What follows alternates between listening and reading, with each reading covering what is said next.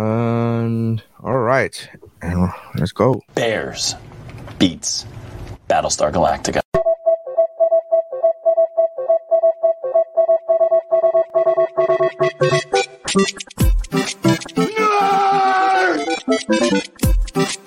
You merely adopted the dark.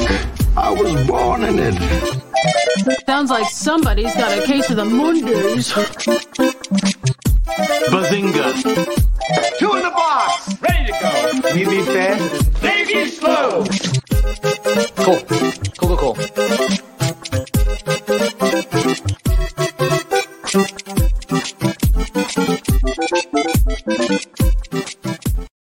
Bear. All right. Uh, welcome to the uh, Mount Geekmore podcast, your favorite podcast where you come to watch, listen, and uh, and hear people debate their top four, Mount Rushmore, if you will, of their favorite pop culture subjects.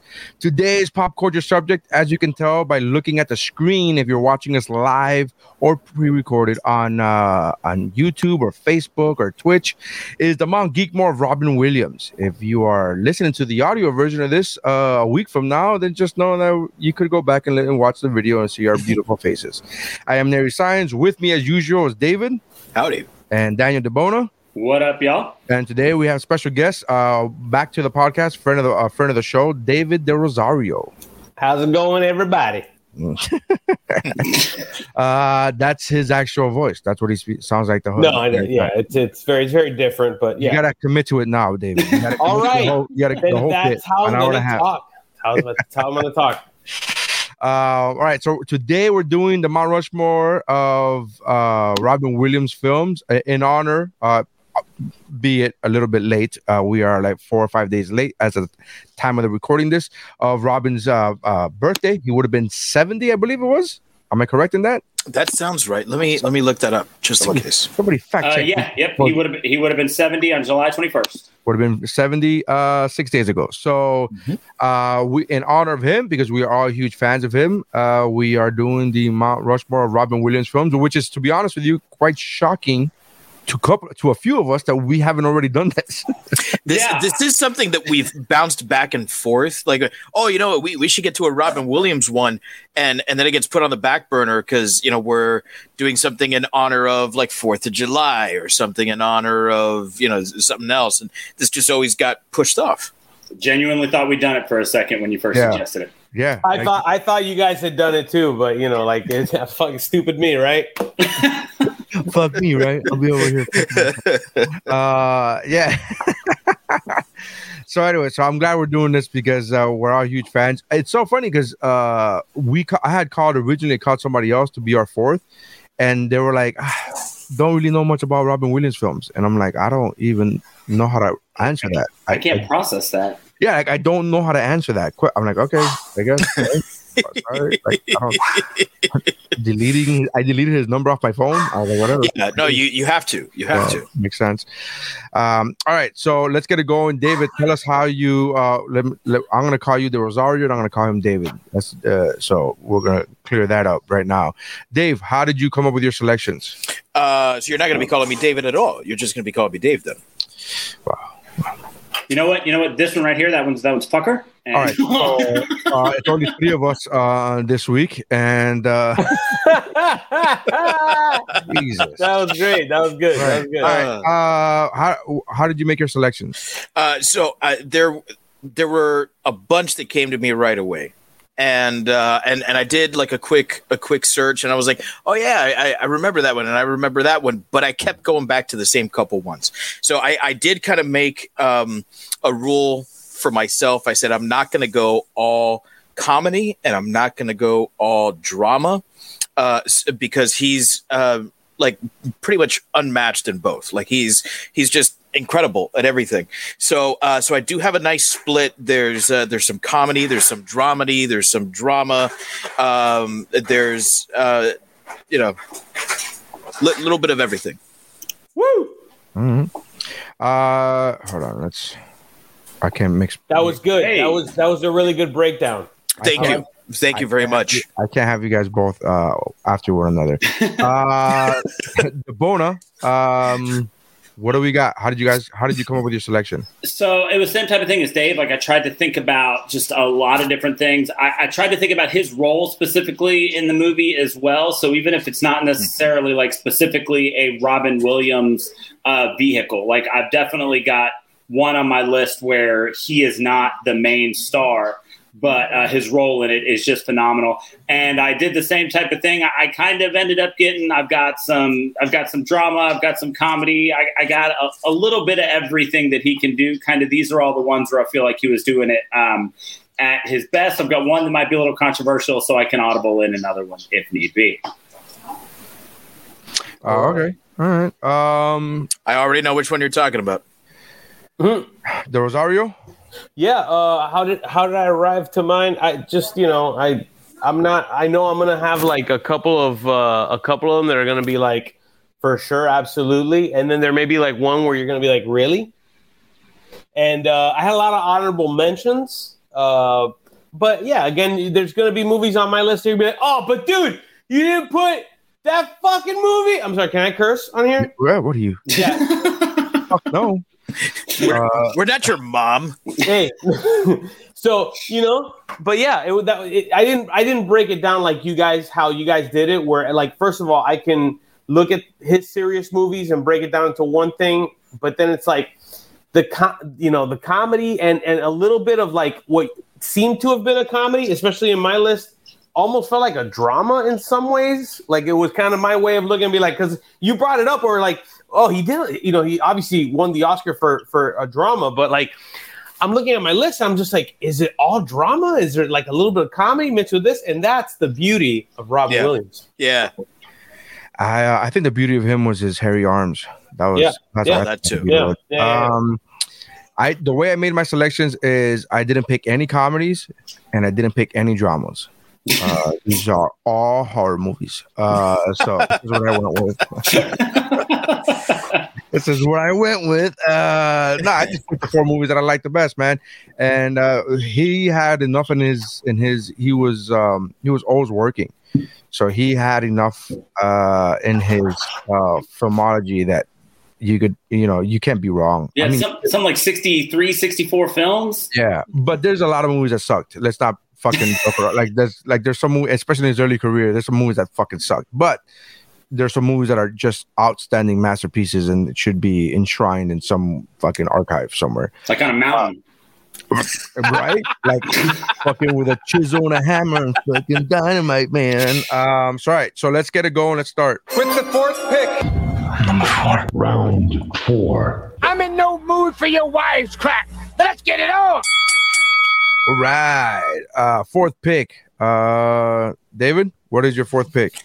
Uh, my fourth pick is um, oddly enough the only movie on my mountain that was not critically acclaimed, um, but like the consensus among normal people is like this movie's amazing, um, and it's the only one from my childhood that I loved as a child that made it on the list, and it's Hook. Oh God, honorable mention, and I just I just couldn't bring myself to put it on here. Uh, But that yeah, much. yeah. Uh, yeah.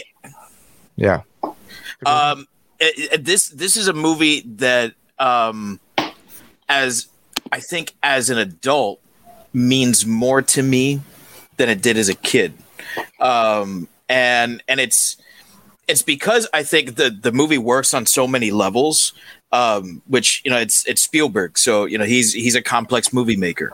Um but you can watch spielberg's movies as a kid and love it because it's visual candy. Uh, but you th- he's also always got this sort of like i don't want to grow up. I've got issues with my dad thing going on uh, in almost every movie uh, there's either an absentee father or father issues or something like that and, and subsequently the protagonist has this this issue with growing up and so uh, now as as a father myself to see uh, robin become this guy and and then reconnect with his his inner child and and and you know, become a, a a great father along the way. I mean, it's it's a movie that interestingly means more to me now than it did when I saw it as a kid. Um, so I it's it is far from the best movie on my list, and I think that's why it's at number four. Uh, um, Da- David, may I interrupt for a second? May I interrupt for a second? absolutely. The children are screaming. that's what I, that, that's that's that's. I agree with you, man. It's definitely, it's definitely there. Hook. Yeah. Yeah, I, I- mean, so much fun. Like I love uh, the the scene when they're at the table and all the food's like imaginary or whatever, and, and he's just starving, and th- and it finally clicks for him, and, Yeah. and that light comes on, and he joins the food fight, and it, it takes a Robin Williams to so perfectly portray that change in character that physically wasn't a change, but you saw it in him, like when it Yeah. happened in that. And that's the scene that I always go back to as being like, God, he was he's just so good in this movie. And that scene really sells it. that's uh, we were mentioning at the beginning uh like there's there's a lot of elements of dramedy right drama and comedy in in his movies and and i think this is one where um because he needs to be almost two different characters fr- from the beginning to the end of the movie um it only works with someone like robin williams there and i don't think that physically he looks like Peter Pan. I don't know that I will ever physically buy him as Peter Pan, even grown up Peter Pan, but he fucking I- I transforms it. into Peter Pan. I buy it. I buy it. You, you know, Peter Pan is a is a fictitious character, right? No, no, no. I did. I did not know that. What are Usually talking portrayed by a woman. Yeah, usually I- created by a woman. I think. Uh, I think you need receipts to back this up. okay, all right. Uh, I find weird that you're like. I don't buy him as. I'm like, it's you don't buy him as a fictitious character. Okay, um, right. Uh, I gotta be. Uh, so Hook. I I was probably. I probably learned that it was not critically acclaimed maybe six months ago. I'm not like I hadn't. Because it was a movie from our childhood, and when my ch- and in my childhood, I never looked up reviews. Not that I look up reviews now, but I never even entered the zeitgeist. Uh, and so when I was going through one of those like oh movies like one of those lists on Twitter that's like movies that are better than they're rated and I and then I saw Hook I was like fucking Hook is amazing. What are you fucking talking about? And I looked it up and I looked up the the the the count the reviews and the percentage and I was like oh boy holy shit. Like I had no I had no clue that the critics hated this movie. Uh and I was I, I didn't even realize that it was a, a Steven Spielberg movie until probably like maybe five years ago. Um, I didn't realize that until Dave just said it. Honest Yeah. to God, I never realized that was a Spielberg movie. yeah, I never I never stopped to think And, that it was a all, Spielberg movie. all of the knocks against the movie are the typical knocks against Steven Spielberg that it's overly sentimental that uh, you know it's it- it's not um, Well, they can they can fuck right off. I, that's people- that's what that's what I think No, but here's Yeah. the thing, though. They're not wrong. It is overly sentimental. If you're not into that thing, then you won't like it. Yeah. But I, I don't see like that's like when somebody says, that, "Oh, that's too much fun." Oh, oh, Really? okay, okay. I Oh. guess. I mean, like, It's like when you're watching Chopped and they make dessert. They're like, it's good, but it's too sweet. Yeah, What the like fuck? what the fuck does that mean, chef? what does that mean? Um, so no, I, I'm I'm I'm with you. I uh I didn't know it was Steven Spielberg until a few years ago, maybe not five, maybe three years ago when we did the Steven Spielberg Mountain is when I learned that it was. Oh, movie. Okay. I knew Uh, I knew I knew it right when it came out. Yeah. that's fine. that's fine. Uh, but it, it was it's a great movie. I like it. My the best part of that movie to me is the, the way it ended and who he gives the control of the Lost Boys to Mhm. is the fat kid. And I'm like, you win my heart, my friend. Anytime that you let the fat kid win, be a leader, not just a fucking comedic sidekick. Oh, my friend, you got me. You got me. I was I was Rufio for Halloween when I was like 19 or 20. So that tracks. yeah. I mean, no, and that that that he was 30 when he made the movie, so that I, I mean, He was, he was finally old enough to. that part of Neverland ended up being Wakanda, and that kid ended up being the Black Panther. yeah. nice. Yeah, So hook. Uh, so we got hook. Debono, what do you got, man? Uh, for my number four, it is uh, it is one of uh, the suspense movies, like the thriller type movies that he's been known to do. This is actually the second one uh, that came to mind, but when I really went back and thought about him, I like this one a little bit more. My number four is One Hour Photo. You know, Um, this is a movie that I introduced to Dave a few Yeah. years ago, and me. And I didn't want to give him my thoughts on it, but him and I had the same thoughts on the movie. Uh, but go ahead. Um, and about so with with one hour photo, what was really uh, I, I was Oh, this wasn't it. I'm sorry. To cut you off. uh, one hour This photo. it. Sorry, was- this wasn't it. This wasn't the movie Oh. that I introduced Dave to. I apologize. Oh, I'm okay. thinking of a different movie. My bad. I'm sorry. But um, one hour photo is uh, it was the movie. It came out. There's there's another one that I won't say that, that's a little bit more popular. There's one where he's the villain. But one hour photo sticks out to me in the fact that he was so genuinely creepy. He, if you've never seen one hour photo, he's this guy that becomes obsessed with this family whose pictures he develops because he's sad and lonely, and he. First of all, if you watch it now, it doesn't make any sense because no. Right. he developed film. yes. So that's There- already fucking super. Like what? there, the there was a that? time when you when you took something like this. Yeah. All right. It's called film. All right. You you, you stuck it inside of a camera. Dave brought you- props for my list. You un, you unroll it and you stick it in a camera, and then you you, you took pictures not on your phone, but but on uh, on one of these things. Yeah. Look at that. and then and then when you're done, and it only takes a certain number. Some I think the most was 36 at one point. Yeah, depending And- on the roll. Yeah, depending on the size of the roll. And then uh once you're done taking those 36 pictures, you never see them again.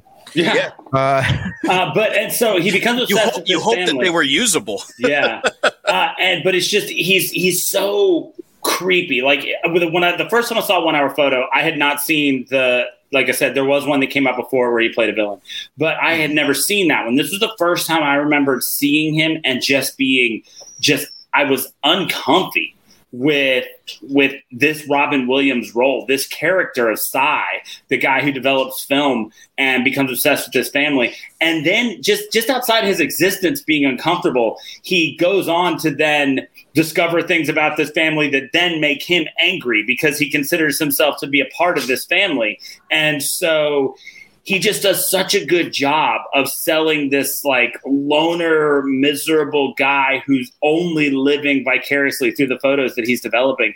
And the whole thing, it's just insane down to the very last shot of the movie. It, it's it's creepy. I, I don't want to say too much because I feel like it's a movie that, that a lot of people haven't seen. And there is some really great stuff in here. It's not like shocking, like with gore or anything like that. It's nothing that's going to blow you away if you see it. But there's a couple little twists and turns, just some things that make it great. But the reason I ended up picking this one is because he is the one who carries this movie. This movie solely exists as a vehicle for this character aside to show how creepy and weird he is. And weird, I've seen Robin Williams do weird, but funny weird, right? Like Mork is weird, but Sy is weird and creepy. And it was just like nothing else I'd ever seen him do. And this one always sticks out to me as his best like villain role. So that's why I went with this one. My number four is one hour photo. Okay, one hour photo.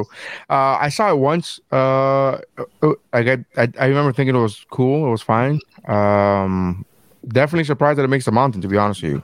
Uh, dude, I, I love I love it. It's just like I said, it's it's so it's so left field for so many other things he that he's done to just be that that I mean, I don't even want to say like awful. Like it's not even necessarily that he's a bad guy. He's like a really misguided guy who goes about things in a really bad way.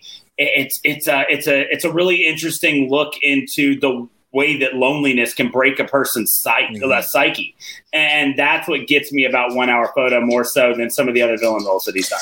it's it's a really really great character study um and and it, it, i think it really shows off his acting chops in a way that a lot of other movies don't uh and this was one of the first ones that came to mind for me but in one of the things that kind of helped me make my mountain is how often i'm going to rewatch something.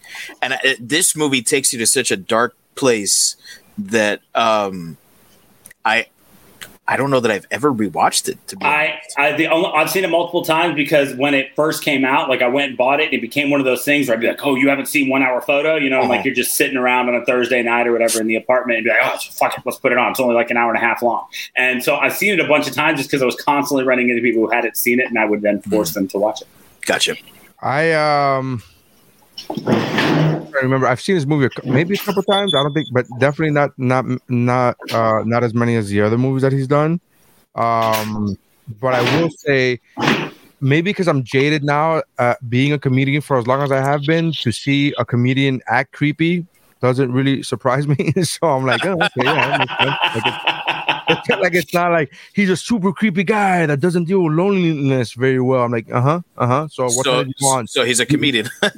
Uh, many, he's got two shows tonight. That's cool. Uh, like I, just, like, I don't know. Maybe that's maybe that's fucked up. I guess. Um. Anyways, um, with that said, uh, give me a second here. Uh, trying to share the the post, so I apologize. Uh, the um, the Rosario. What is your number four?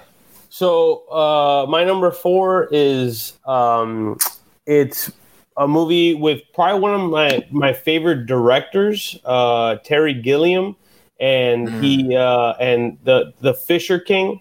Table. With, uh, yeah. Oh, okay. It's a table. like uh, it'll come back up. We're talking. We're Oh. talking about it. We're gonna leave it on the table okay. right now. All right. Cool. Right. Cool. But yeah, just sure. Yeah. Mm, all right. Uh, hold on, give me a second. I apologize, guys. I probably should have done this before, but I was doing other things. Uh, all right. So my number four, I know it's gonna get tabled. Fact, it's gonna get tabled. Hold on, Fisher. Let me write this down. Fisher King. Fisher King. Uh, my number four is uh, Birdcage. Tabled. I know. Uh, all right, let's go with our number threes. Round. Oh wait, so the number fours were Hook, One Hour Photo, Fisher King, and Birdcage. Round three. Three is a magic number. Yes, it is.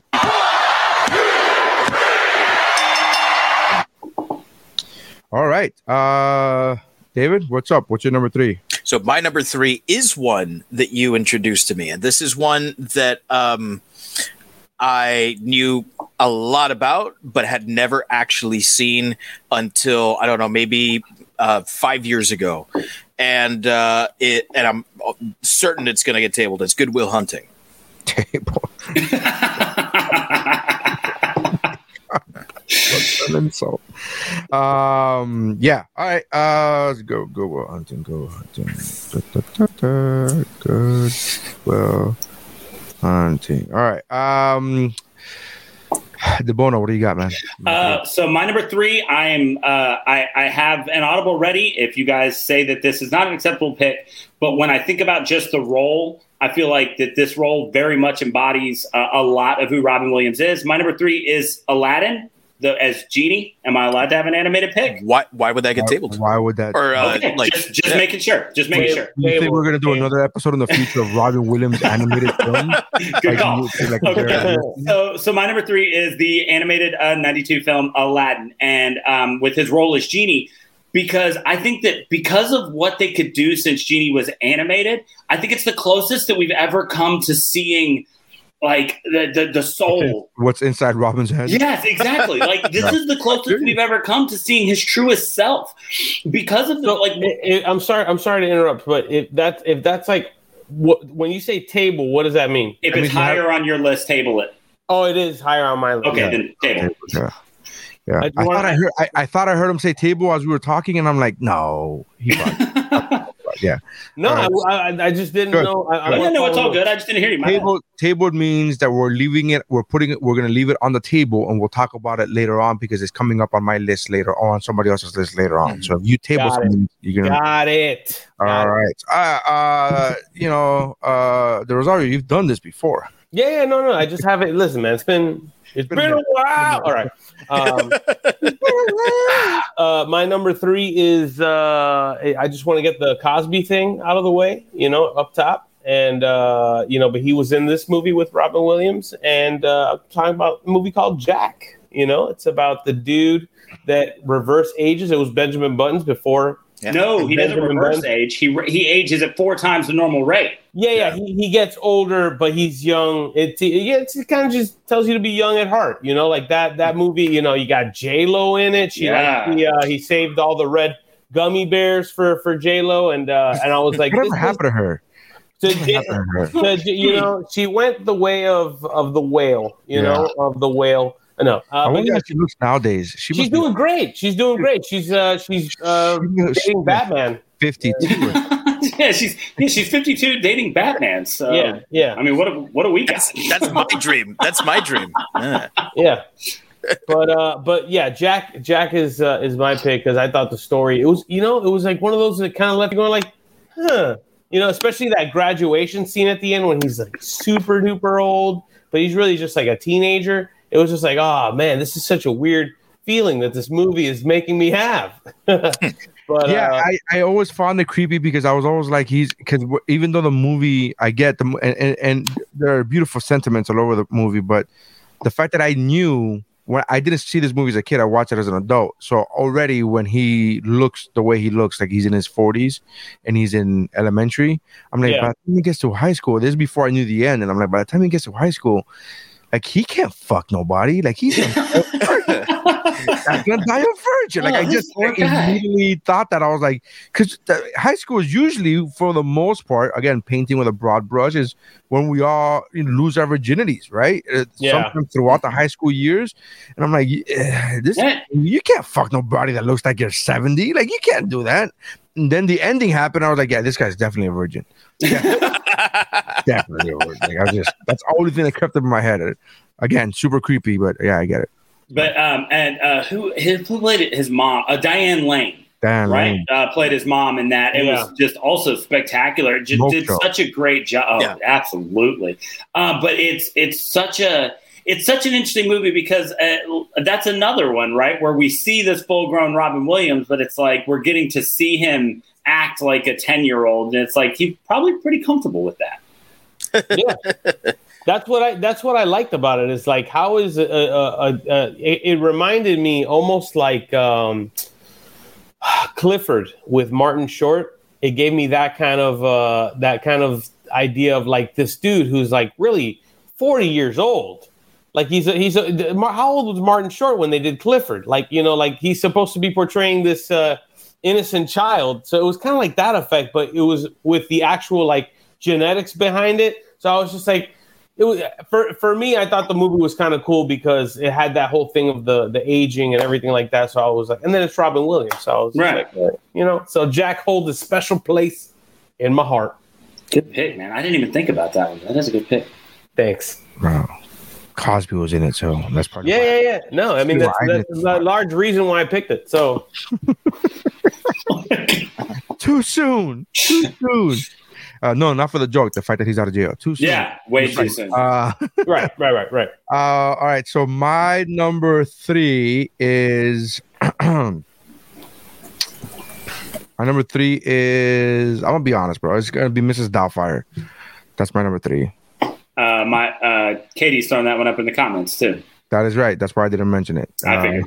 I didn't mention it. Am I the only one that bring that's gonna that's gonna have Mrs. Doubtfire? That's- Mrs. Mrs. it's an honorable Doubtfire. mention Mrs. Doubtfire is what I. i- i- If if for some reason Aladdin wasn't allowed, Mrs. Doubtfire is what I was going to say. nary nary i gotta say it table Oh, okay. okay. Thank God. Thank God. I was really shooketh. I was like, "Are you fucking kidding me? Am I the only one?"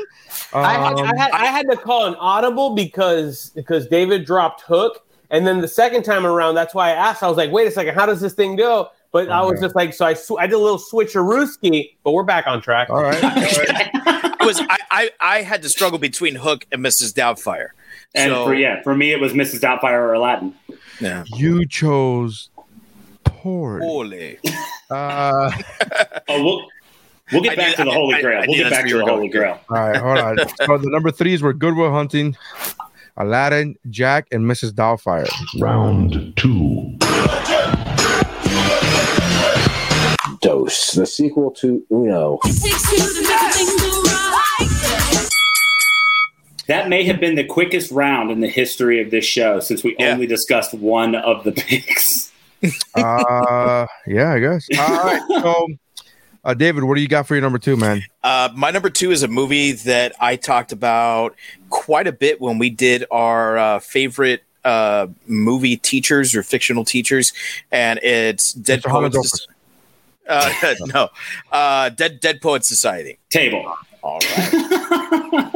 Uh, poet, uh, society. How do you So spell? there's my whole list. Uh, wait, it's De- How do you spell overrated? Never mind.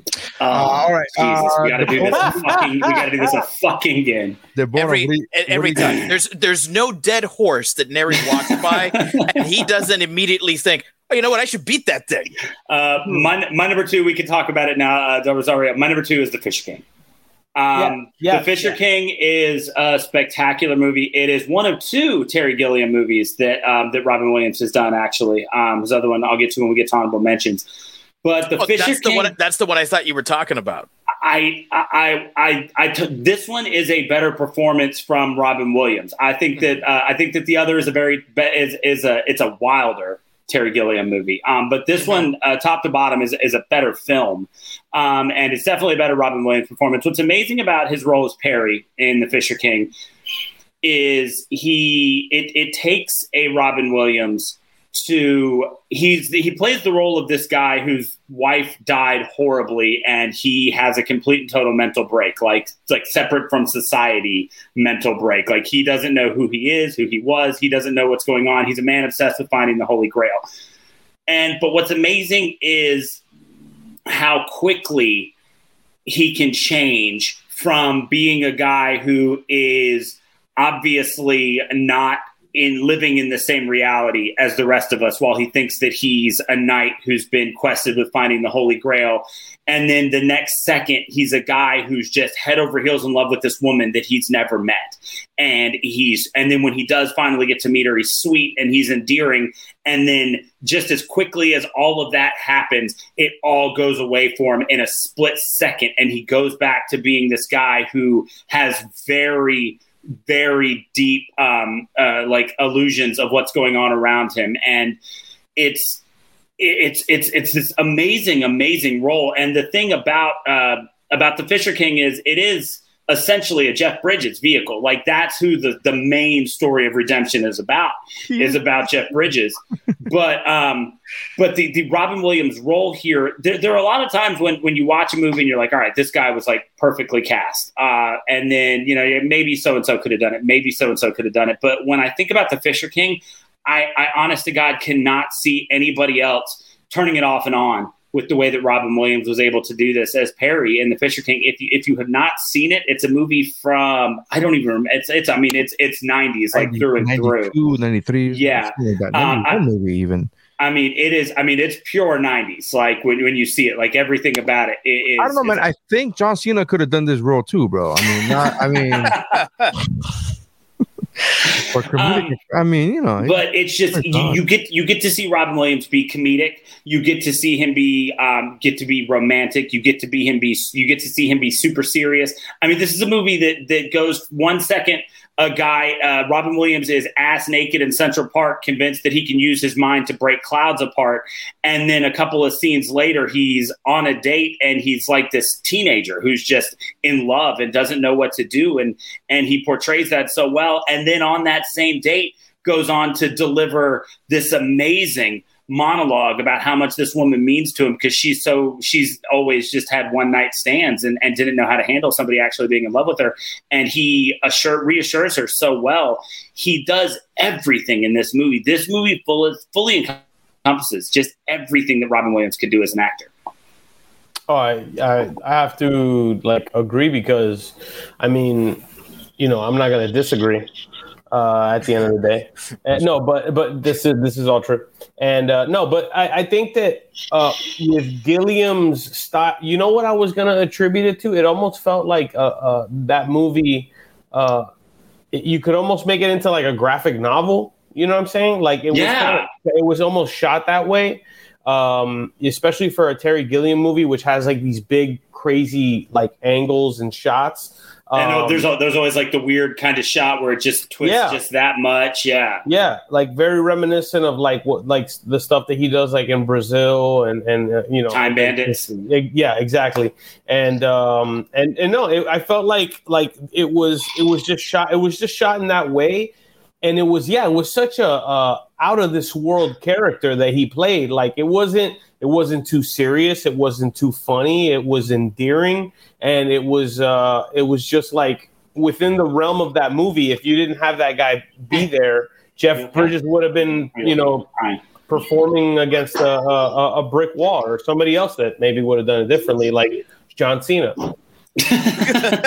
well, and what, what, what's also amazing about this movie is if you're familiar with Terry Gilliam and you and you think about Time Bandits of Brazil and you think about all these out, just super out of this world things, and uh, then you watch this, and for the most part, it's all very straightforward. If you know Terry Gilliam, like you said, there's there's a lot of the things that are that are very signature shots for him. But uh, one thing that there's there's one scene in this movie where they're in like Grand Central Station, and um and he's waiting for this girl. He's like she she gets off the train at the same time every day, and then when he's following her through the station, suddenly everybody but him and this girl are like ballroom dancing in the train station. It's like, there it is. Now that's a Terry Gilliam movie. Like that's the shot I was waiting for. And then just as quickly as it starts, it ends. And then he's just back in the rush of the train station. And so as much as this is one where I, I think more about the role because it's really e- it would be really easy for me to bump this even up to number one because the movie's so amazing but um but but really the the role that Robin Williams plays in this um makes it even better than the fact that it's just a great movie Yeah. Um, I worked with a comedian um, that worked with him a few times throughout his career, and he told me the story of when he first Terry met him. No, Robin oh And um, he told me the story. The comedian uh, friend of mine told me the story of when he first met him. That while he was a huge fan of him, he also, the, my friend, is a was is an addict, a recovering addict. And then he asked him. He asked Robin. Robin is like, "Hey, let me ask you a question. Um, when you played, when, when you, you know, he was a different kind of addict than Robin was, and he said, when you were on drugs, was it like I always pictured it being like how it was in Fisher King, to see those visions of like, and and he said that Robin turned to him and goes, "That's exactly what it was." Like that, that was exactly like that. The phrase of like his demons, that was literally Yeah. what he's like. That's literally what it looked like, and I was like, "Oh, okay." see and and that and you you know like the the the, the fear that Yeah. Robin Williams portrays when he sees the Red Knight in Fisher King is is so real. Like you feel it in your soul when he sees the Red Knight, and and he's so terrified. And it is like this to him physical manifestation Right. of his demons and his fears. It's it's unbelievable how well he he sells this role. Fantastic. Um, all right. Um, so that is your number two, right? Fisher King. Uh, Del Rosario. What do you got for number two? Doubtfire, Mrs. Mrs. Mrs. Doubtfire, He was Mr. married. Doubtfire. He was married, and he died. Uh, the drink killed him. the drink killed him. Uh, uh, what's that sound? Did, was it a beep? Yes. Yeah. Oh, sorry, my uh, my that's the chime on my front door. Oh, I was like, I, is there an alarm? Because I usually No, sorry, alarm that's- for for the timer, and I'm like, the timer hasn't gone. Oh, we haven't done the five. All right, cool. Uh, So- Mr. Doubtfire, talk about it, David. Yeah, uh, uh, yeah, um, man, this is uh, matchmaker, matchmaker, make me a match, find me a fight, catch me a ca- come on, bro. Like that movie's awesome. It was Yeah, it's one of those.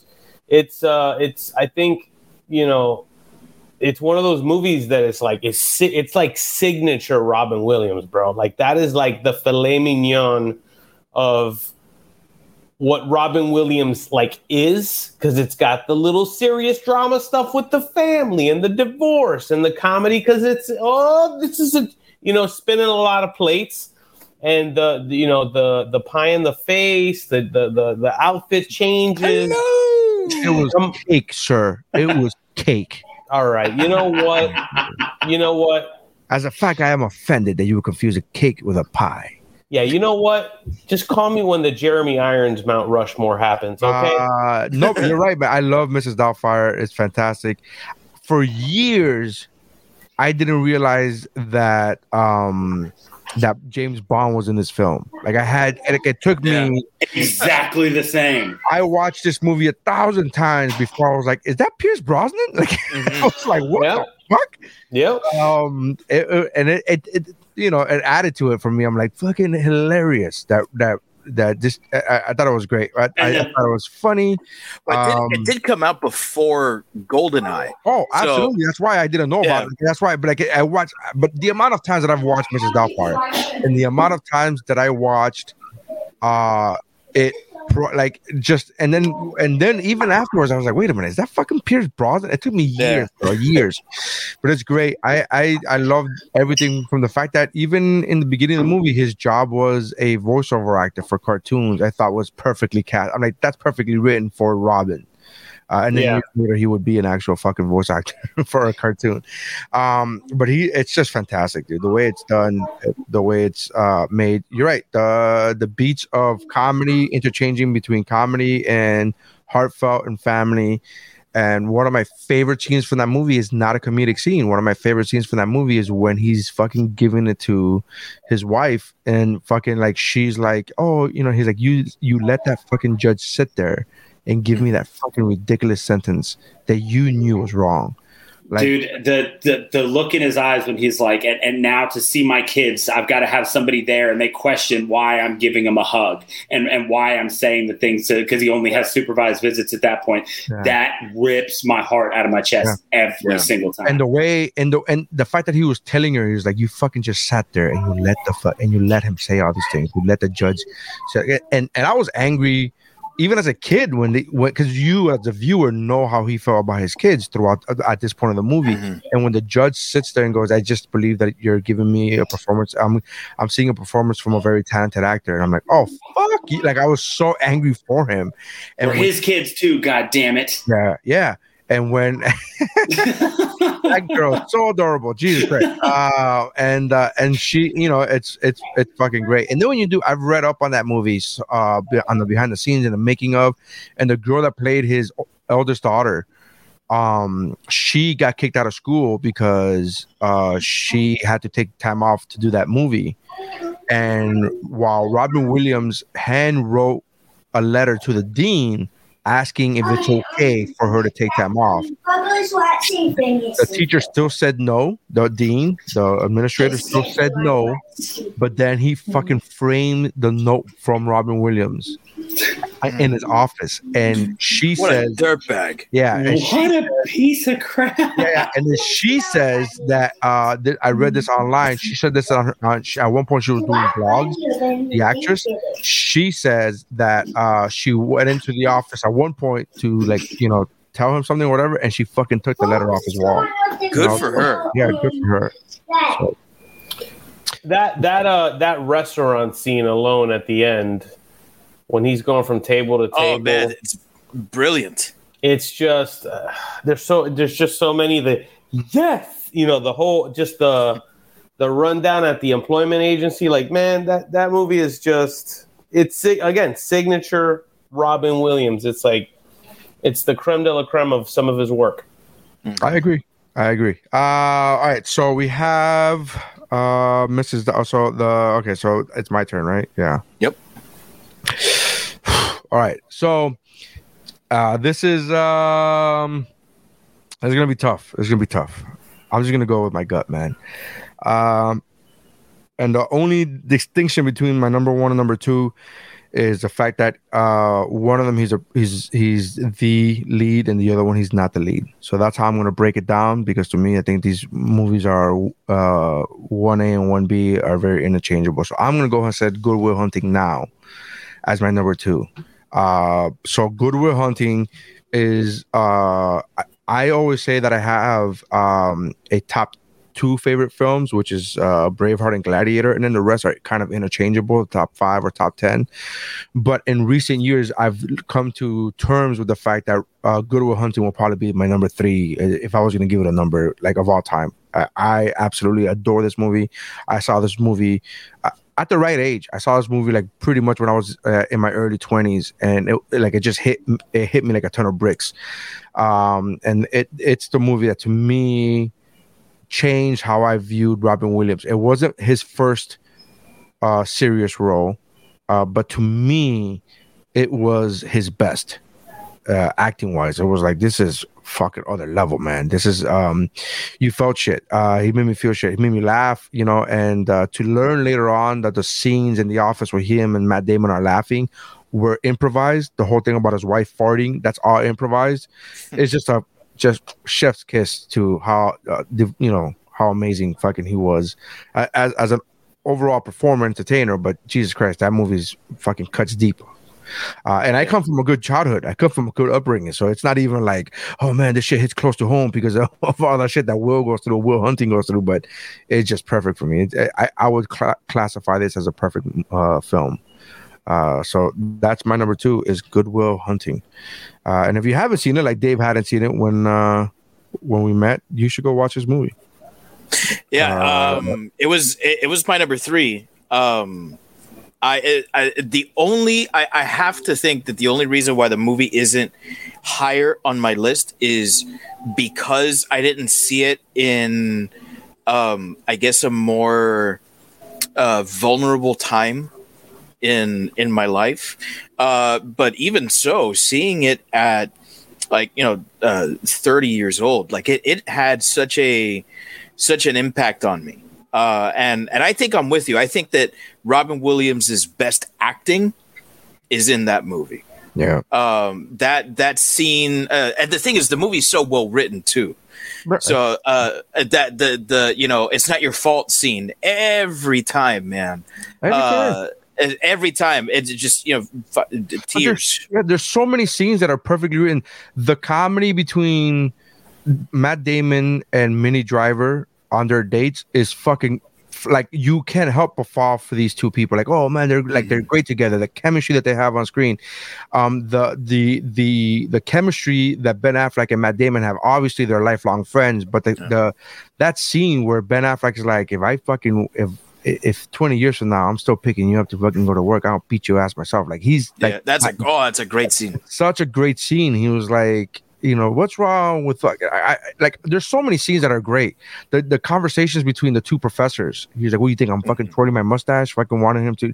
It's so perfect. I, I that movie. I, there, there's not a scene that I, I want to skip. There's not a scene that is like, okay, yeah, yeah, let's get to the next. Like, it, it's so fucking well written. You're you're right. It's the writing is perfect. The acting is perfect. Uh, the casting is amazing.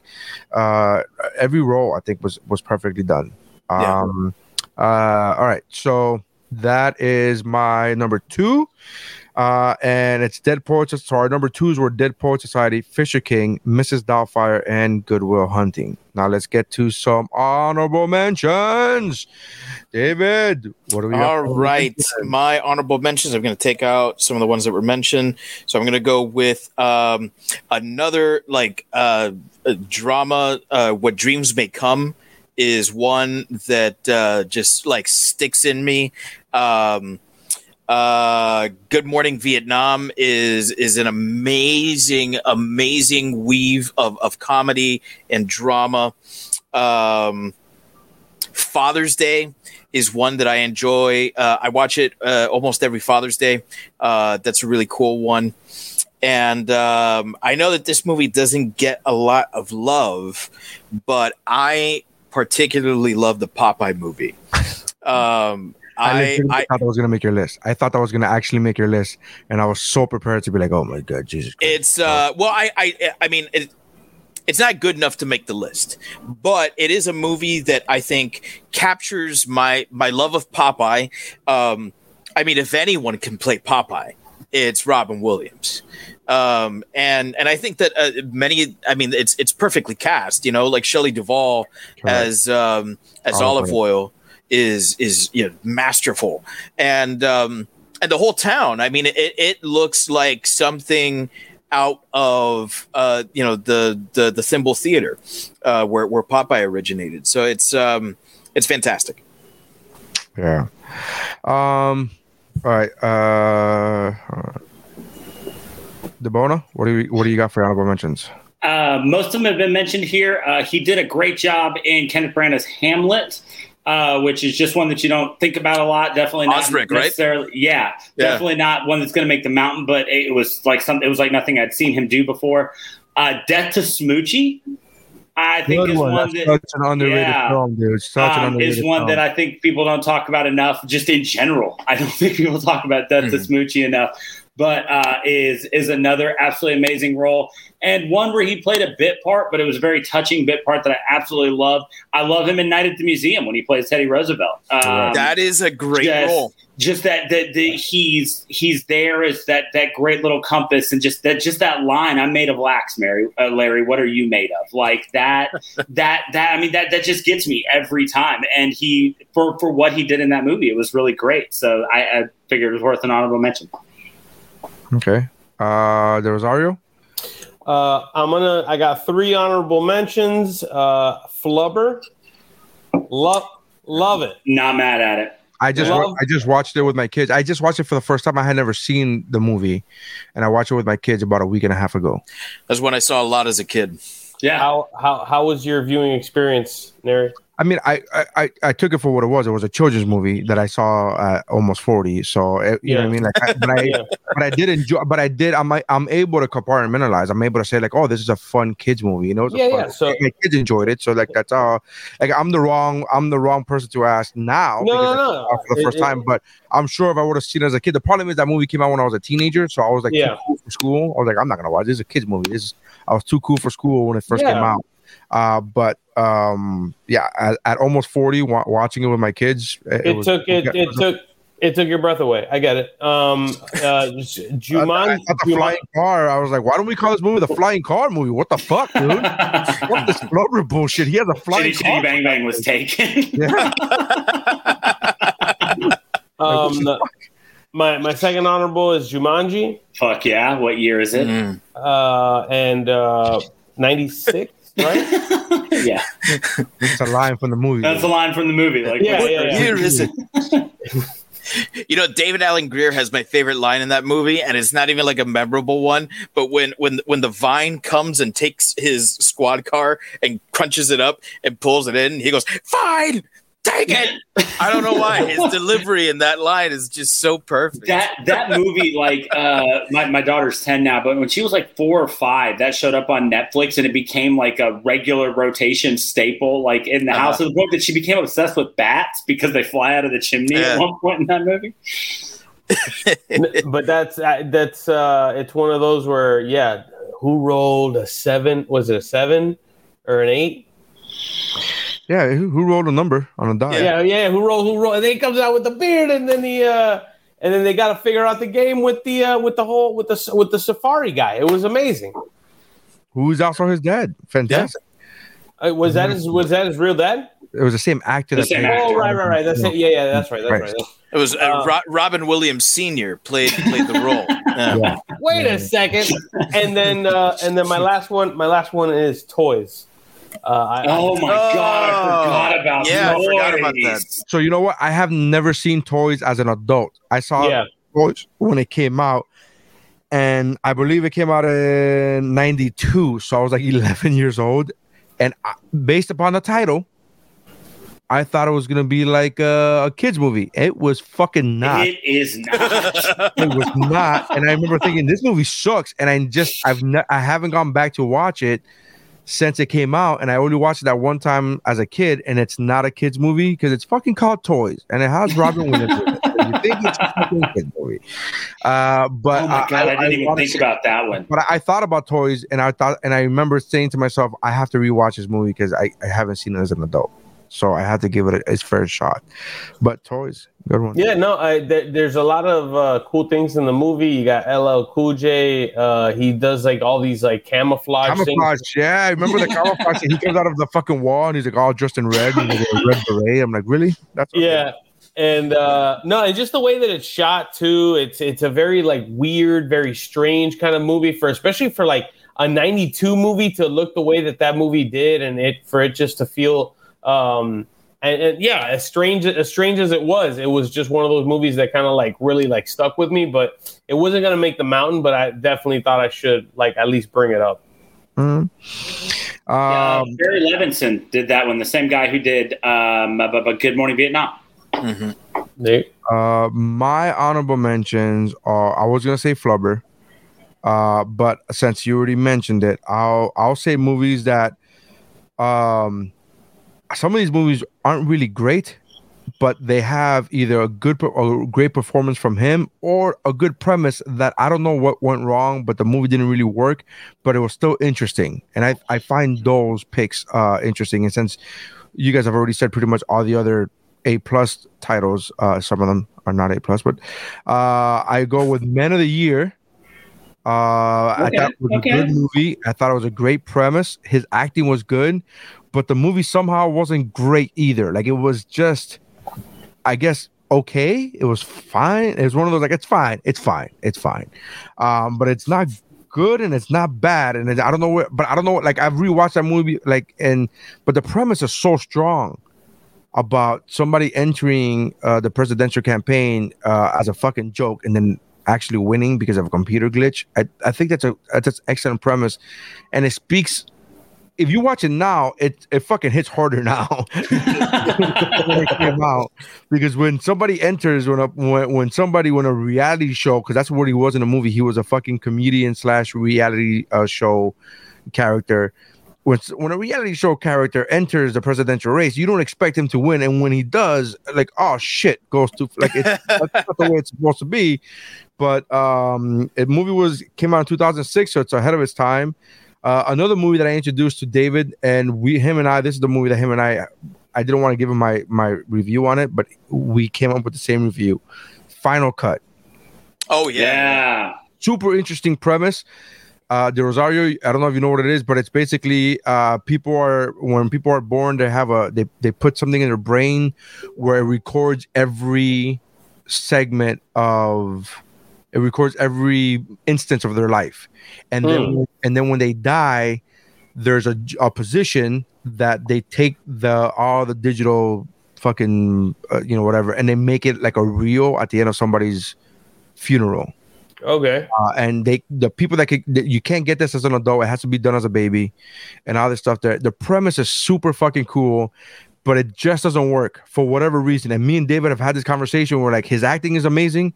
It's like his acting is like uh, on you know it's great. Nothing against robin himself but for some reason the movie just doesn't work. The premise Yeah. is great. The acting is great. I don't know what it is but um, it's an interesting, if anything, it's an interesting view just because, just for the premise and the fact that it's Robin Williams doing Robin Williams. Uh, I think I think it's one of those things where it's like the, the the idea is fantastic, but it's not exactly explored to like its potential.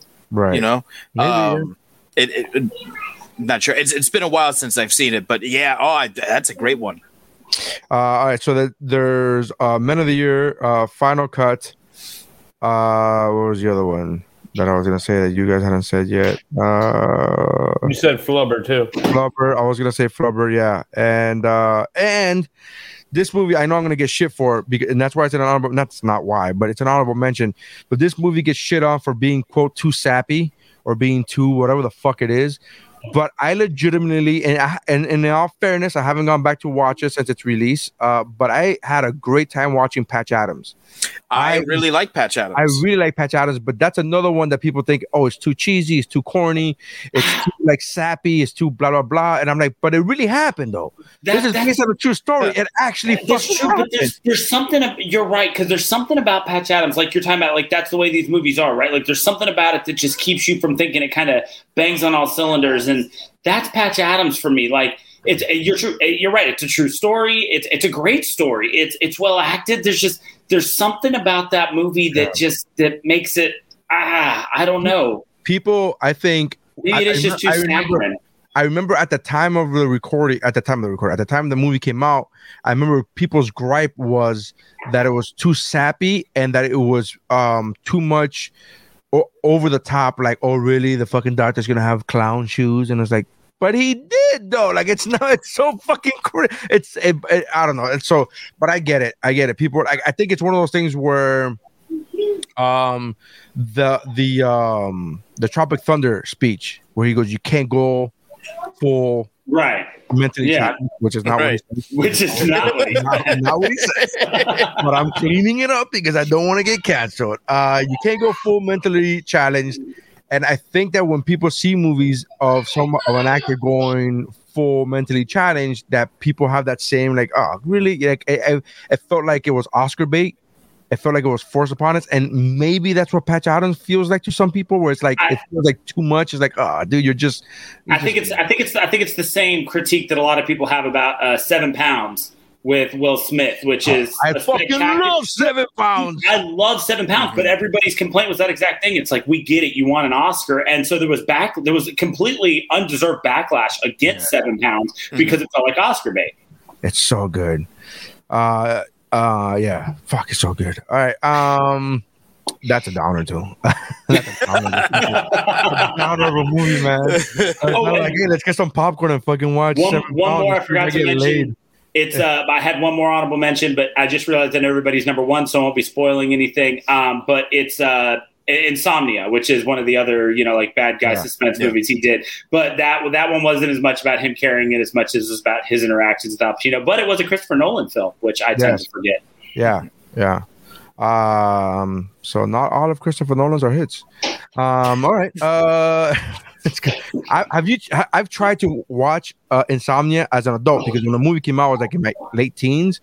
So I tried Right. to go back now and give it a watch, and I I can't. Fuck, I don't know if this is. And in all fairness, I tried to watch it last year, in which I was at my heaviest that I've ever been. So my sleep apnea was through the fucking roof. Where all I had to do was sit down for five seconds and be like, "I'm out."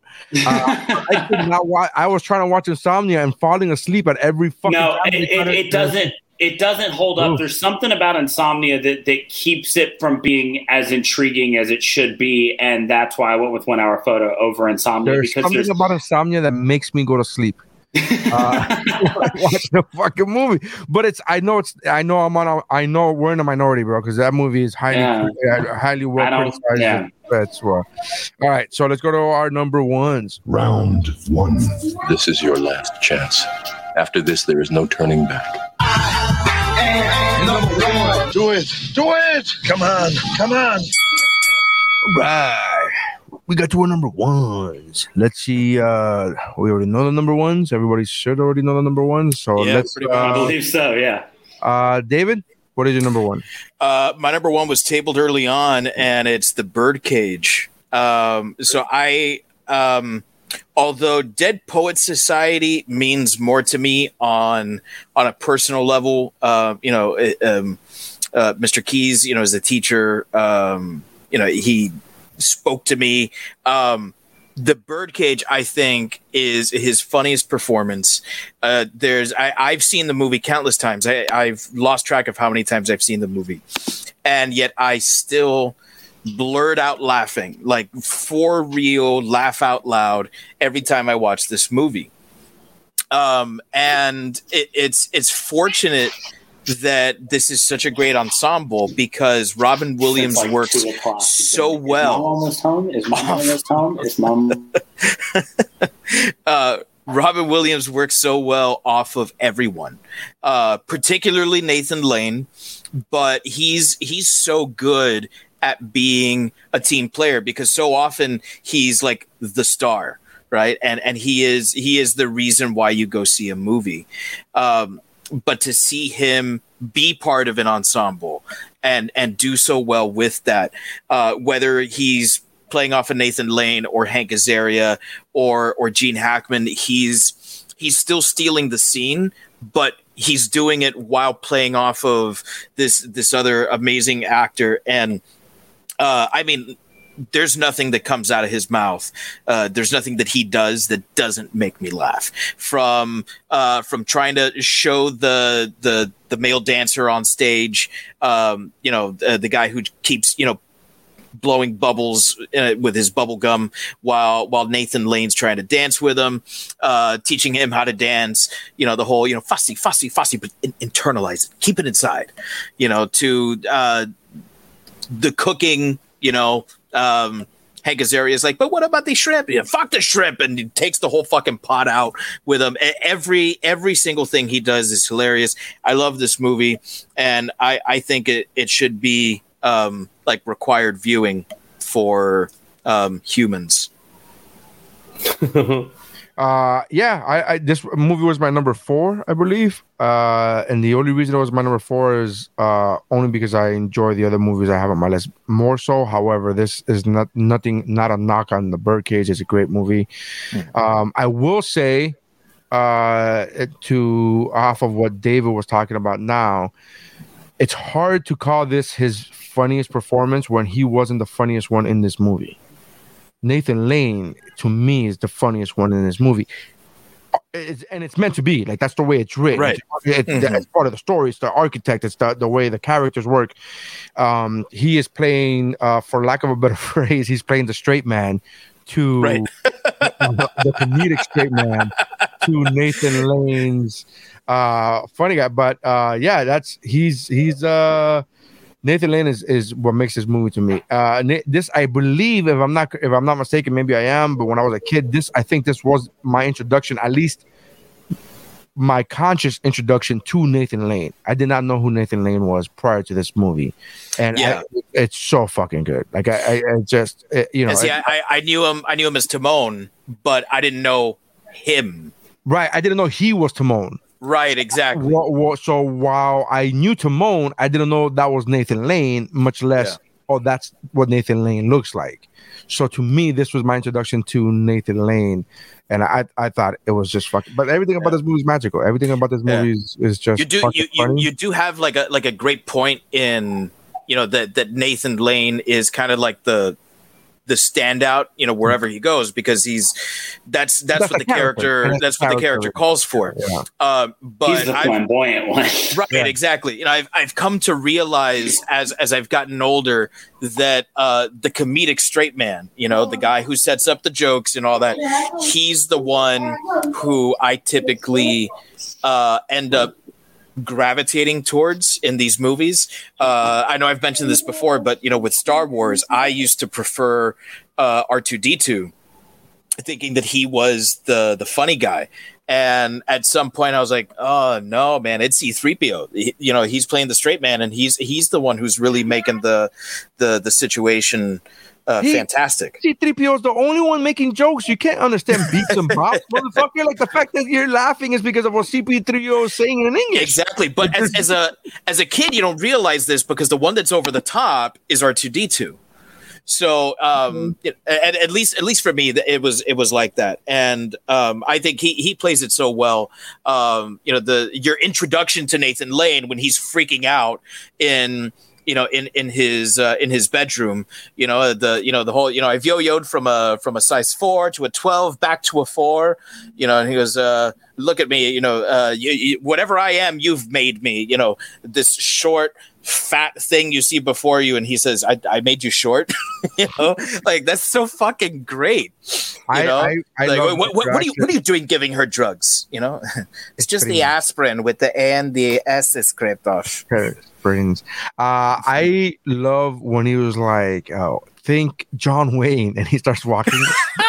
he goes, he "What did I do wrong?" And he's like, "No, I just never realized John Wayne walked that way." Like it's that's, just that's one of the best lines of the movie I I fucking love that.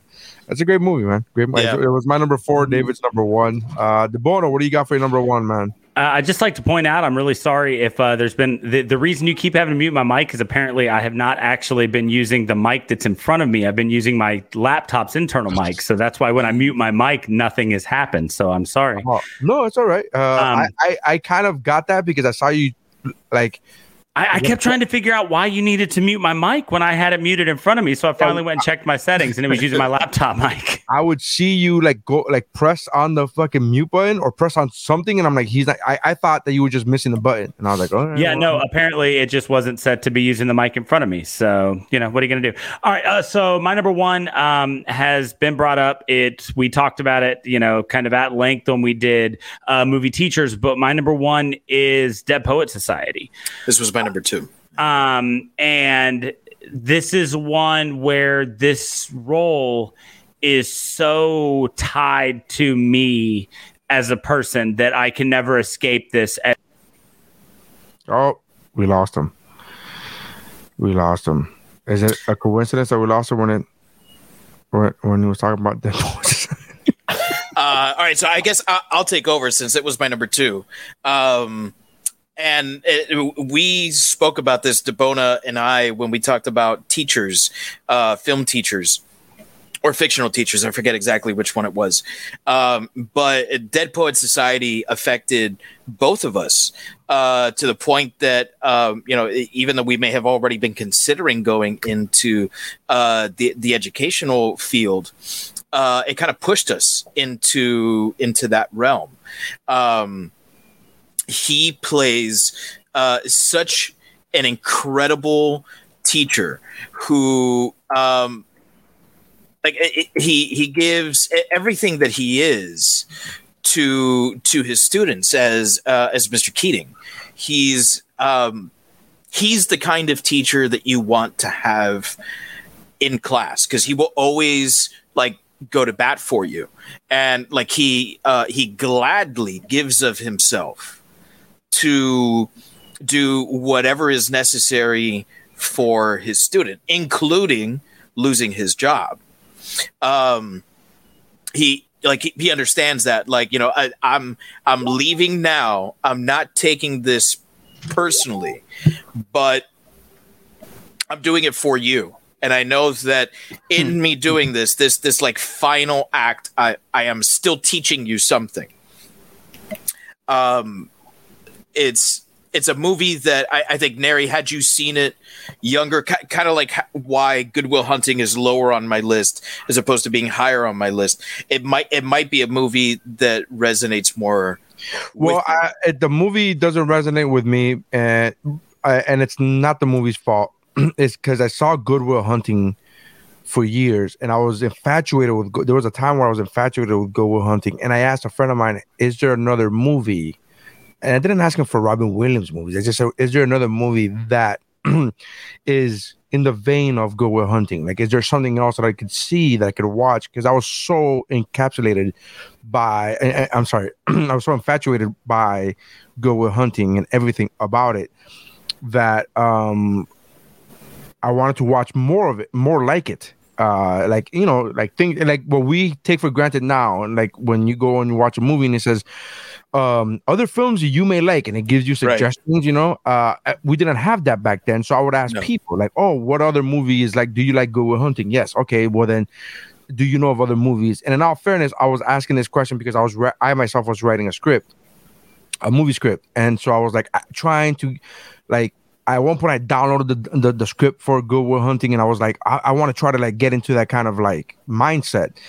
And so they suggest they go oh, Dead Poet Society, and so uh in so then I watched Dead Poet Society after the rec- at the recommendation of somebody that said it was similar to Good Will Hunting, and it was un again putting this on me. This is not Dead Poet Society's fault. This is not the movie's fault. There's nothing wrong with the movie.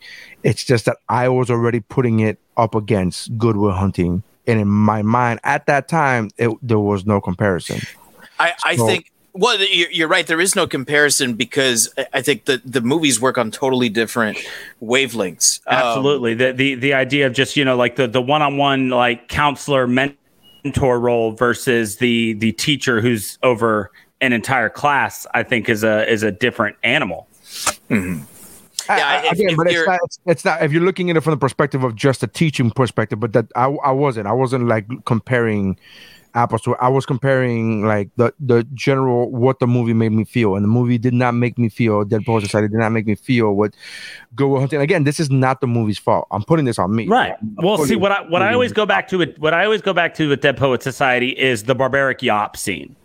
Like that's when when uh, he tells everybody that they have to write a poem, and then Ethan Hawke shows up to class and he hasn't done it, and he forces Ethan Hawke to write this poem in the middle of class, like in front of everybody, and and he does it by introducing him to this this line of you know to to give forth the barbaric yawp, and he makes him he makes him do it, and he does it, and he, he keeps at him until he actually does it in a way that that that he feels is coming from somewhere deep down inside.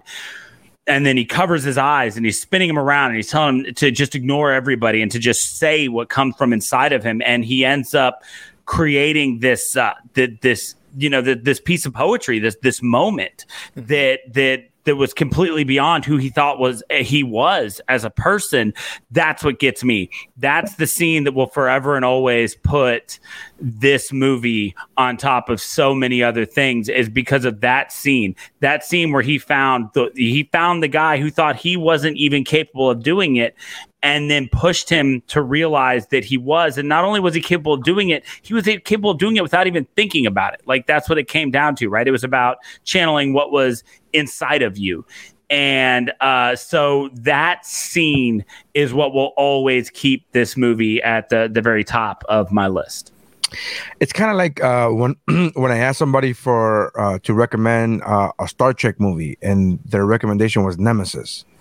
That And- that person is not your friend. No, Who who who is that? Who is that person? We'll person? talk about that afterwards, but it's literally not my friend anymore. But uh no, that that actually happened. And so when they go, you gotta watch Nemesis, like they were so emphatic about it. And you gotta watch Nemesis. I'm like, okay. So I watched Nemesis. I'm like, this movie fucking sucks. And so I thought, if this is the best that Star Trek has to offer, fuck Star Trek. I'm out. I'm Yeah. not watching this shit again. If, if I had started with Nemesis, I, I would not be drinking my cafecito out of a Star Trek cup right now.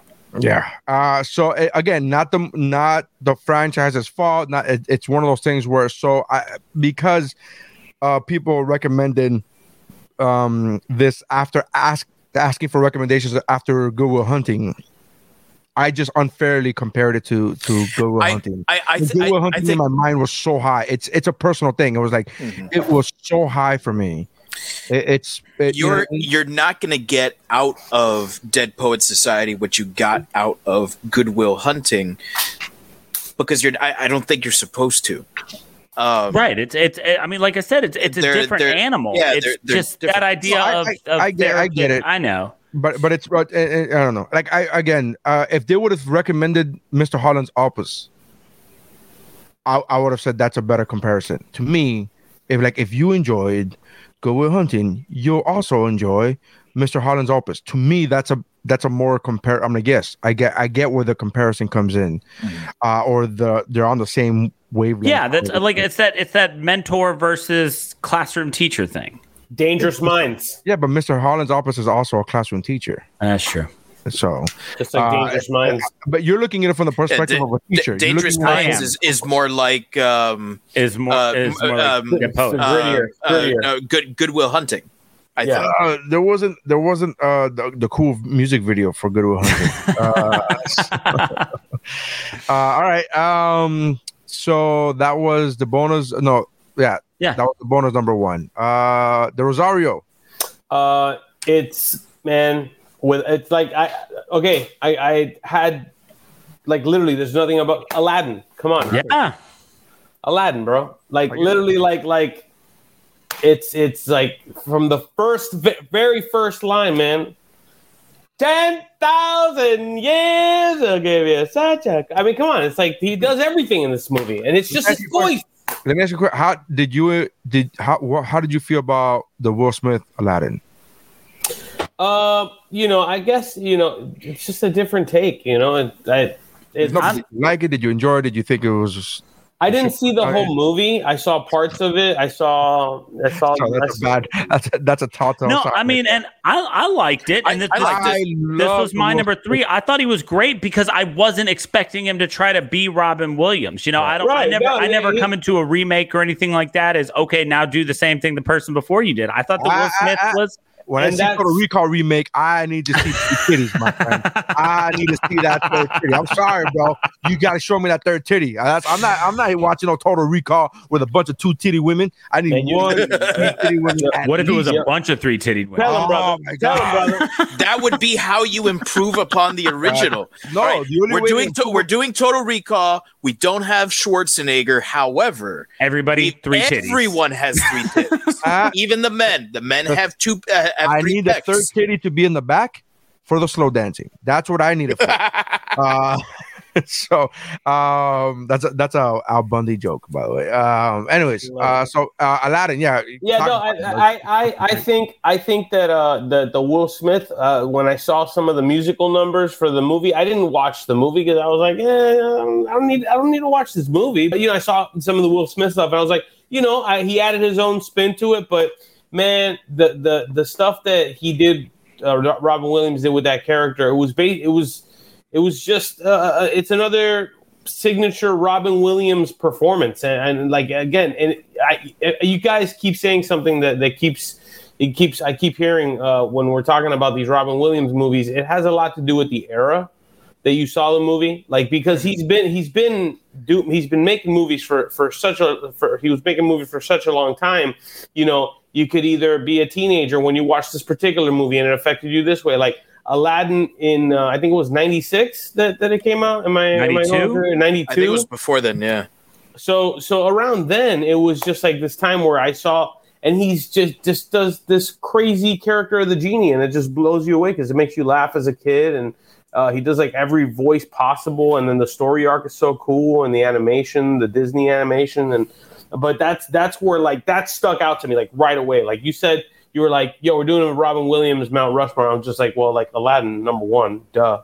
You know, for no, me at least. Ab- absolutely, and like I said when I when I brought this up as my number three, I think this is the closest we ever got to seeing the the let's call it the bright side of what was happening inside of Robin Williams' head, right? Like, sure, yeah. Um, this was, and th- from from everything I've read about this movie, like when he first started doing it, they actually had to rewrite a, a, lot of Genie's stuff just to keep up with Robin Williams because he would get on the mic and he would start reading and then he would start ad libbing, and they had to adjust the movie to keep up with him because they had this idea of what hell on animators' wrists. they had this idea of what what he could do and what he would do when he became genie but they didn't realize that he would become genie. That, that this role would become you know completely inseparable from Robin Williams, the the comedian. This was the child friendly version of all of that comedic relief stuff and all of that those the stream of conscious comedy that he used to do, and it became the animated family friendly version of that. And when he got on mic to do Genie, they couldn't stop him.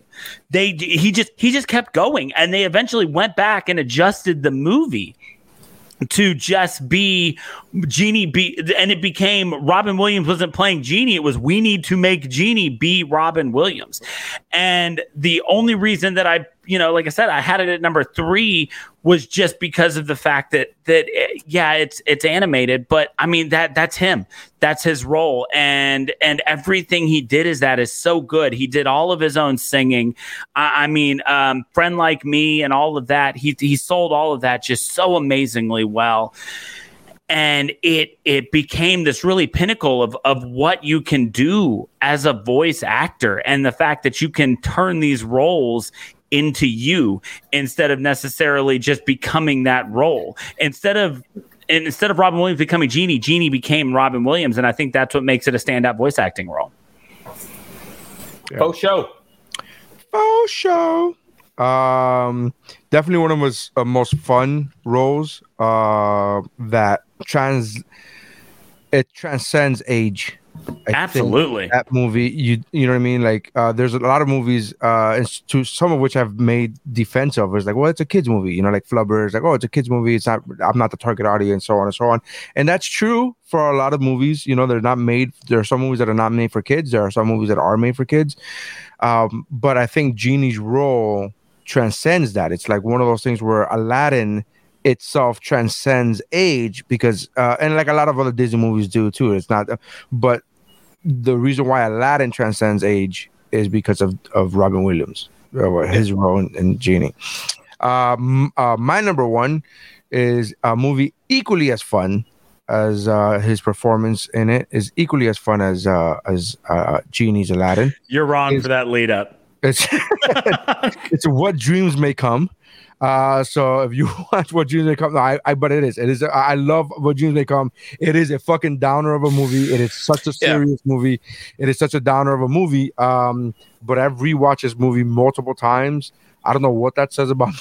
it, it says I, I can't bring friend. myself to watch this again. Oh, I, I, I, I love it. It's, it's incredible. Like you say, you don't go, go back and rewatch one hour photo. Man, what dreams may come just is so emotionally tolling. Oh, I never said I don't go back to rewatch. I just said I haven't. I, like, uh, David's the one's like, it's too dark for me. I'm like, what the fuck does that mean? I have no idea what that means. I, I've never. Um, I do. I do acknowledge that what uh, what June may come is a uh heavy movie. Uh, I wouldn't call it dark. I would call it a heavy movie. Um, but I've rewatched it multiple times. I've bought this on every single format there is imaginable to buy, except for Betamax because I wasn't alive when that was around. I owned it on, I owned it on fucking VHS. I owned it on DVD. I owned it on Blu-ray. I own it now on digital. Uh, and I will continue fucking buying this. I didn't own it on Laserdisc because I did not have a Laserdisc player because I'm poor, motherfucker. Uh, that shit was expensive. Um, but I legitimately love this movie. I showed, I've shown this movie to multiple people uh, in my life throughout the years. All of them who have uh, uh, thanked and cursed me out simultaneously. uh, my wife included. She was like, "Why the fuck are you showing me this movie?" And and uh, it's I think it's a beautiful movie. Uh, definitely deals with fucking super heavy themes. Um, Heavy. but I think the beauty of it, at especially when you get to the end, I think is worth the journey. Uh, because I don't, if the movie would have ended on a negative or it would have ended on a on a heavy or dark theme or however you want to say, whatever phrase you want to use, is one thing.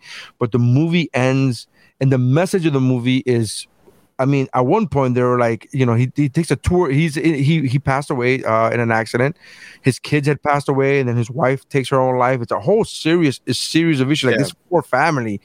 Um, but they learn throughout the journey in the afterlife. They learn that uh, him and his wife were true soulmates, and it's something that they uh, acknowledge in the movie. It's very rare. Doesn't usually ever happen. Um, but this is the reason why he's able to save his wife. Uh, spoiler alert. Um, but it's a fantastic movie. The effects were fucking mind blowing at the time. beautiful not not even just at the time like the effects of that movie and, and the the, Oh. the way it's shot i mean that the beauty of that movie absolutely holds up Oh no, it absolutely holds up. But at that time, like you watch that movie now and you go, "Oh man, that's that's beautiful."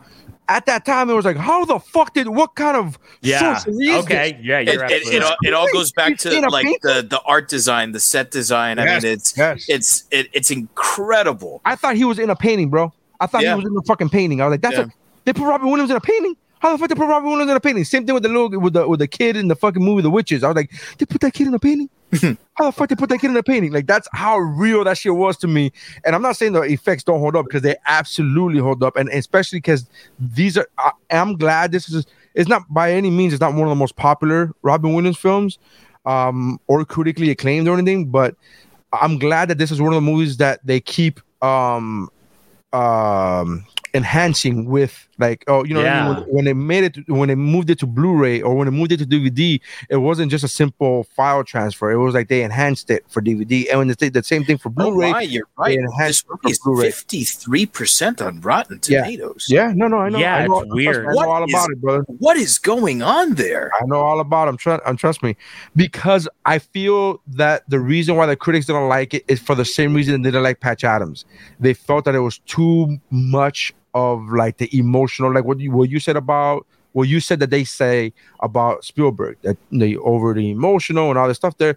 But I think this fucking movie was perfect. I think it was such a beautiful movie, and I it's very easy to think of this movie as a dark movie if you're not if you're just looking at the journey and not the outcome because the outcome of the movie the reason why this movie the reason why he goes through through hell literally hell is mm-hmm. because of true love and because of soulmates and listen I'm a jaded, soon to be 40 year old man. I don't necessarily believe in soulmates anymore.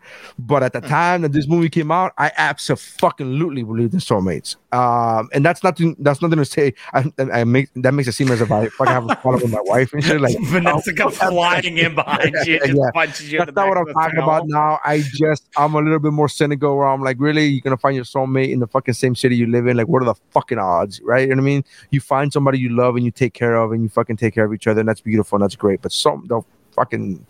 Anyways, um, but I think it's a beautiful movie. I think it's a beautiful message. I think it's it's fucking fantastic. Uh, and I think a lot of it when people think of this movie, it's kind of like the movie Stepmom. When people think of this movie, they think of like all the fucking heavy pitfalls, and I'm like, yeah, yeah, but the end was fucking cool. Like, yeah, yeah, It is the, the end. The end is beautiful. I mean, it's it's it's the it's the kind of movie that um you know it's a fairy tale, but but you it gives you hope that it isn't. Right. Yeah. No. And um and when you talk about the cinema, uh, this movie won an Oscar, I believe, for the the cinematography or the visual effects or whatever. And and you can you can see the ripple effect of so many things that they did in this movie bleed through to other movies that came after it. This movie came out in the late '90s, right? Yeah. And uh, but I mean, like you look forward ten years plus, and you see um, what was that Peter Jackson movie, Lovely Bones, and it's like, yo, a lot of this was just straight ripped from What Dreams May Come. like when you look at the, the the visual effects and stuff like that. I, I, I, I- and again, the only reason I put this because to me, this movie and um, Good Will Hunting are to me the same in the sense of quality. They're they're both amazing films. The only reason I put this as my number one over Good Will Hunting, which I didn't even think I was going to do, is because he it's a bigger role. It's a leading role, and that's mm. the only. I mean, that's very superficial. One A, one B. Yeah, because you could literally go, yeah, but he won the Oscar for getting, and you'd be right too. You wouldn't be wrong. Uh, but the only reason is because it's a bigger role. But I, I really fucking enjoy. I, I watch this movie. I'm not gonna say I watch it every year, but every couple of years I watch this movie. I've watched this movie fucking often, and kind of like what you were talking about One Hour Photo. Whenever I met somebody who didn't, who hadn't seen the movie, I fucking put it on for them, and it's usually a woman, right? Like my cousin is another one, and she was fucking in tears, and she was like, "Why the fuck are you showing me this?" And my wife walked in, and she's like, "Right, I fucking like." but I, you know, anybody who knows me, man, I'm a fucking sappy dude. I love love, and I love talking about love. I love watching movies about love. So I, I'm fine with all of this shit. That's why I love Patch Adams. I love, to me, you know, if it's sappy, it's fine. I'm okay. I'm okay with sappy, cheesy, not too much, or corny, not really. But I think there's a difference between those three characters, those three types of movies, and I. I'm down for the sap. Um, so that's my number one. All right. So number ones are that's the longest I've gone on about a fucking pick in a while. the number one were uh um let's see here is Birdcage, Dead Poet Society, Aladdin, and What Dreams May Come. So we had Aladdin as a double. We had Birdcage as a double. Uh, I believe we had Dead Poet Society as a double as well, correct? Those all also had number one votes. So uh, Dead Poets Society. Uh, so we have a Dead Poets Society had two, right? Am I correct? yeah, yeah, yeah, I'm just saying all three of those were also somebody's number yeah, yeah, one. but so did Mrs. Doubtfire. Mrs. Doubtfire had had a had a double, and that, that wasn't a number one. So we can't put what Dreams may come under. Uh, But by. There there were four. Four uh, uh, let's see. Hold on, Birdcage. Dead No, I Poet- think- I oh think there- no, Fisher King. Yeah, see, b- right. So if if like basic like if we do kind of like the point system, right? The three that all had number one votes, They're would- in. They're in. Yeah. Right. And then Fisher King had a two and a four. And uh, Mrs. Doubtfire had a two and a three.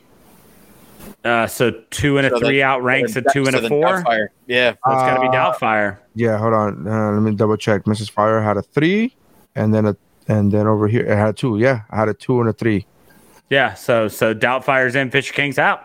So Aladdin, the final mountain is Aladdin, Birdcage, Dead Poet Society, and Mrs. Doubtfire. That's, That's pretty a damn. solid ass list. Wait a minute, wait a minute. Am I the only one that had Good Will Hunting? No, we both had No, Goodwill no, Hunting. no. Oh, yes, Goodwill yeah, Hunting. Hunting also. Yeah, Wait, what were what were the votes on Good Will Hunting? Two and Uh, three. two and three as well. So that's the same as Doubt. Fisher Right. King had two and four. Doubtfire had two and three. So right now we need to argue between Doubtfire and Listen, Good Will Hunting. even- uh, Goodwill I, Hunting. I'd say Good Will Hunting. I'm gonna say G- D- Doubtfire is like the iconic one, but I gotta say Good Will Hunting's a better movie. Uh, listen, I- But as a Robin Williams vehicle, okay. Now here's the thing, though, right? As a Robin Williams vehicle, is But nobody- Doubtfire more deserving? we're, if we're of gonna a get on that, if we're gonna get on that level, then Aladdin shouldn't be here either.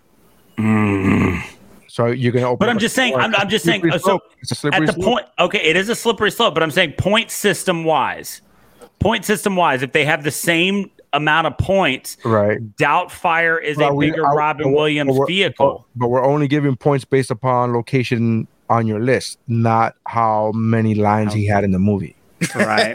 because if we gave points based upon that, then you know what I mean. Like it- it's not this. It's not. I would take out. I don't know. Maybe I'm maybe I'm crazy for saying this, but I'd take out Dead Poet Society. No offense to, I- to but but I mean like Uh, bury that son. It's got it's got number one votes. It ain't happening. That's that's that's a number, that's got one and two votes. Back down. Yeah, Yeah, Dead I- I Poet mean, I Society agree goes with by, nowhere. by the I will numbers, you, by the numbers, we can't take out one that's that's a number We one. we can we can I was gonna replace. I was, wait, I was gonna replace Dead Poet Society with Good Will Hunting. I was I just keep and keep it at Aladdin, Birdcage, and Doubtfire. Yeah, I, I mean, I'm with you on that one, but it's hard to rule out on number one and on number two. It- It's very No difficult. worries, no worries. I I, I trust. I, I. I personally agree with you, Del Rosario. I think uh, that you are my champion, and I agree with you. Um, however, uh, it is uh, uh, it's I, I can't. I, a, a point a point system that we've established in the past, but but right now, so like I said, so Doubtfire and Good Will Hunting are tied for points and the last spot. I, I say that it goes to um, He's his To- performance his performance in Good Will Hunting is better. I'm not disagreeing with that. I was Yeah. just I, so you're right. Wh- whether or not it's was, a, it's was a vehicle Mr. for him. Made for him? Like absolutely, but his performance is still better in Agreed. Good Will Hunting. Absolutely agreed. I was just playing devil's advocate, but I I 100% agree. His playing the performance fucking devil is what you were playing. just straight up the devil, not even his advocate, just the devil. Don't be talking shit about the Diablo. Um, yeah. So the final mountain. Uh, I was gonna let you talk all you want, but I was like, yeah, I'm putting Good Will Hunting. In there. you say whatever. You say whatever you want to say, baby. I'm gonna let you. I'm gonna let you talk, but it's gonna be Good Will Hunting. Uh, Aladdin, Birdcage, Dead Poor Society, and Good Will Hunting, um, which is a good mix of uh, drama and comedy. Uh, Yeah, it is. And and Go watch Fisher King uh, if you haven't seen it though. uh this is so weird because um dead poets aside because i technically every one of my movies was repeated every one of my movies on my list was repeated however dead poet society was repeated at a higher at a higher you know what i mean so i didn't get a perfect mountain because somebody else repeated another movie higher than what my movies were repeated uh so which is weird because every like i've never that's never happened to me before i've never gotten all four of my picks tabled uh, actually, no. What dreams may come. That's not true. I, I didn't. Oh, Have yeah, there you go. I didn't have a paper mountain. I, I take that back. I, Is that Robin Williams in a painting? he's a painting, bro. Look at him. Look at him. That's him. uh, that shit is great. I want to watch that fucking movie right now, bro. I fucking love that movie. Uh, All right, all right, Derek, calm down, Jesus. Thank you guys for checking us out. We appreciate that. Um, we appreciate you. Check. Look, we're we're doing this out of love for Robin Williams. Uh, we are absolute all diehard fans of Robin Williams. Uh, um, so we appreciate you guys checking us out. On a serious note, which we usually don't do on us, we don't do serious. Look, look at him. He has he has a picture of Robin Williams, The uh, man. framed. Del Rosario, uh, Del Rosario, De, uh, yeah, De Rosario has a picture of uh, Robin Williams framed uh, in his house Vipers. in his house. Um, so we usually don't get serious on on on the podcast, but I did. I, I would be reluctant to not mention the fact that uh, you know he took his own life. He had he had mental he had a he had a disease. He had a mental disease, and it, it, you could read about it. I'm not gonna get uh, too dark about it, but we did want to post up the phone number to the National Suicide Prevention Lifeline. Uh, and it's 1-800-273-8255. That's 1-800-273-8255. And Um, uh, if if there's if there's anything we can do on this podcast, it's it's it's overshare and uh, you know maybe you know just tell. But uh, I can I can tell you personally that that if you call this number, the people who who answer they they, they listen and they're they're very understanding and um, it it helps a lot. Just just know that outside of the usual talk of who else is this going to affect, regardless of who you are, the world is a better place because you are in it. And uh, calling this number is, um, if this is anything that that's ever kind of that, that's ever crossed your mind, even if it's not something like where you're right on that verge, if it's ever crossed your mind. Um, calling this number, you will be met with people who are very understanding and will will will make you understand more so than just some strangers or just your friends talking on a podcast maybe even can that that that you're here for a reason and and you being here makes the world a better place. So i- if this is something that that is personal for you or that that has ever crossed your mind i I I highly recommend giving this number a call, even if it's just somebody to talk to for a few minutes. Yeah. And their website is suicidepreventionlifeline.org. Uh, suicide prevention lifeline.org. and again, that number is 1 800 273 8255. Uh, so thank you very much for checking us out. We appreciate you guys checking us out. We appreciate Robin. It's been seven years since his passing, uh, and the anniversary of his death is going to be coming up now soon in August. Uh, so we want to say thank you, Robin, for everything you did and for the hours and years of entertainment that you provided us. So thank you so much. Uh, thank you guys for checking us out. Make sure you guys check out uh, Geekmore on all forms. If you are listening to the audio version, go check out the the video version on uh, YouTube, Facebook, or Twitch. Everything is uh, backslash MT Geekmore. So whether you're on Facebook or YouTube, just go to Facebook or YouTube.com slash MT Geekmore. Uh, check it out. Uh, thank you guys very much for checking us out. Uh, uh, check out uh, David's um, uh, social media, Del Rosario. He's a great Oh, stand yeah. comedian at David Funny Stuff. At David Funny Stuff. So make sure you guys check that out. Uh, he's got a couple projects that are pretty big in the works. Not, I'm not sure if you can mention it right now, but uh, just know very happy for him. Uh, so make sure you check him out. He's very funny. If I can, uh, if I can just real quick, uh, I actually do a, uh movie watch along uh, that you can see on uh, on YouTube, and basically you can watch a movie, and then uh, my my wife uh, Lee and I, we basically just you know kind of mystery science theater the movie and do a DVD commentary, if you will, on certain movies, and just give our own you know stand up comedian kind of spin on these movies. It's called the Comic Cinema Commentary. We've done movies like Men in Black, Beetlejuice, Poltergeist, and uh, it's on YouTube, and we're under Pretentious Liquid. Nice. Uh, nice. And check out the other podcasts on the Geek Bro Network. Go to geekbro.net. Check out the other podcasts, such as Pero Let Me Tell You, the What's Up Bro podcast, uh, Shivers coming back, which I'm very super excited about that. Uh, a Dose of Ellie, a Child Like a Best with Mike Valdez. And I'm finishing up seasons uh, this week. Uh, from the time of this recording in three days. We will finish up season one of seasons a tv podcast and we have another podcast uh, uh, that's going to be done uh, soon. Uh, um, so make sure you guys check that out. Go to geekbro.net check out the other podcast on the geekbro network geekbro.net thank you very much. That's how lists are made y'all